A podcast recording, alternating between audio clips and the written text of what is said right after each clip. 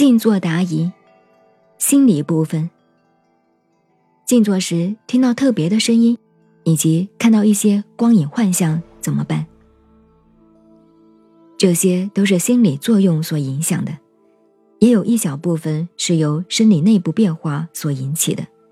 这要记住《金刚经》上的一句话：“若见诸相非相，知道一切是幻境，不理它就好。”这些幻生幻象并不是坏事，那是静坐进步当中的一种现象。如果当成有神通、有鬼神，就是迷幻成真，最好停止静坐。静坐时看到鬼怎么办？也同前面的问题一样，一切都是自己下意识的幻想。就为识的道理来讲，都是独引境或者代致境。换句话说。都是下意识的精神状态，不是真实的。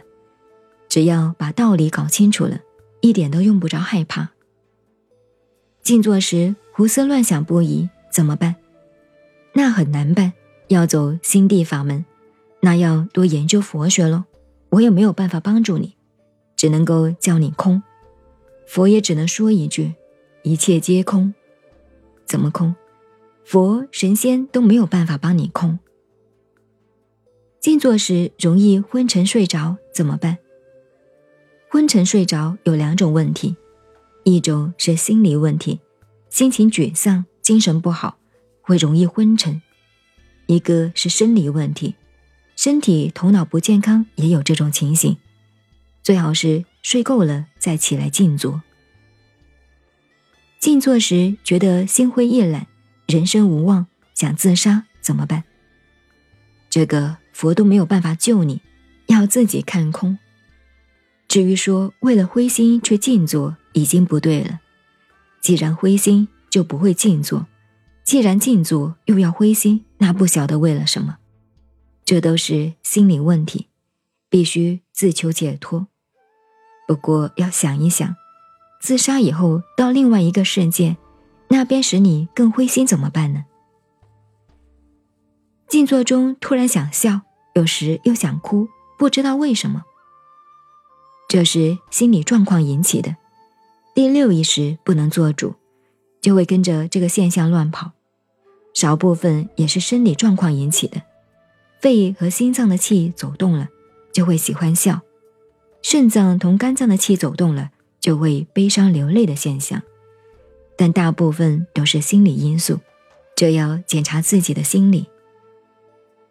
静坐如何观想光明点？观想丹田可不可以？丹田的位置究竟在哪里？这个问题已经超过静坐的范围，完全是密宗与道家所注重的问题，属于佛法修持和修道的范围。修道学佛的人不一定要观想光明点，可以观想的很多，譬如佛像。现在道家错误的解释。肚脐下一寸三分叫下丹田，其实下丹田的位置以每个人的体型、手指长短而有不同。正确的量法是以每个人中指中间一节的背面为标准长度，从肚脐往下量这个长度，就可以找到下丹田。中丹田在心，上丹田在眉心、肩脑这里。上田、中田、下田。道家叫做三个丹田，所以观想的时候，把这个光明点定在哪一个丹田，要看什么程度、什么时候。而且真正的明点不是观想出来的，而是修道学佛的人功夫到达某一个境界，光明出现，那才是真正自信的明点。观想的明点不算是真的，而且不要摆在下丹田，尤其是女性。千万不要这样，否则对身体不好。这是学佛修道的专门问题，要专门研究。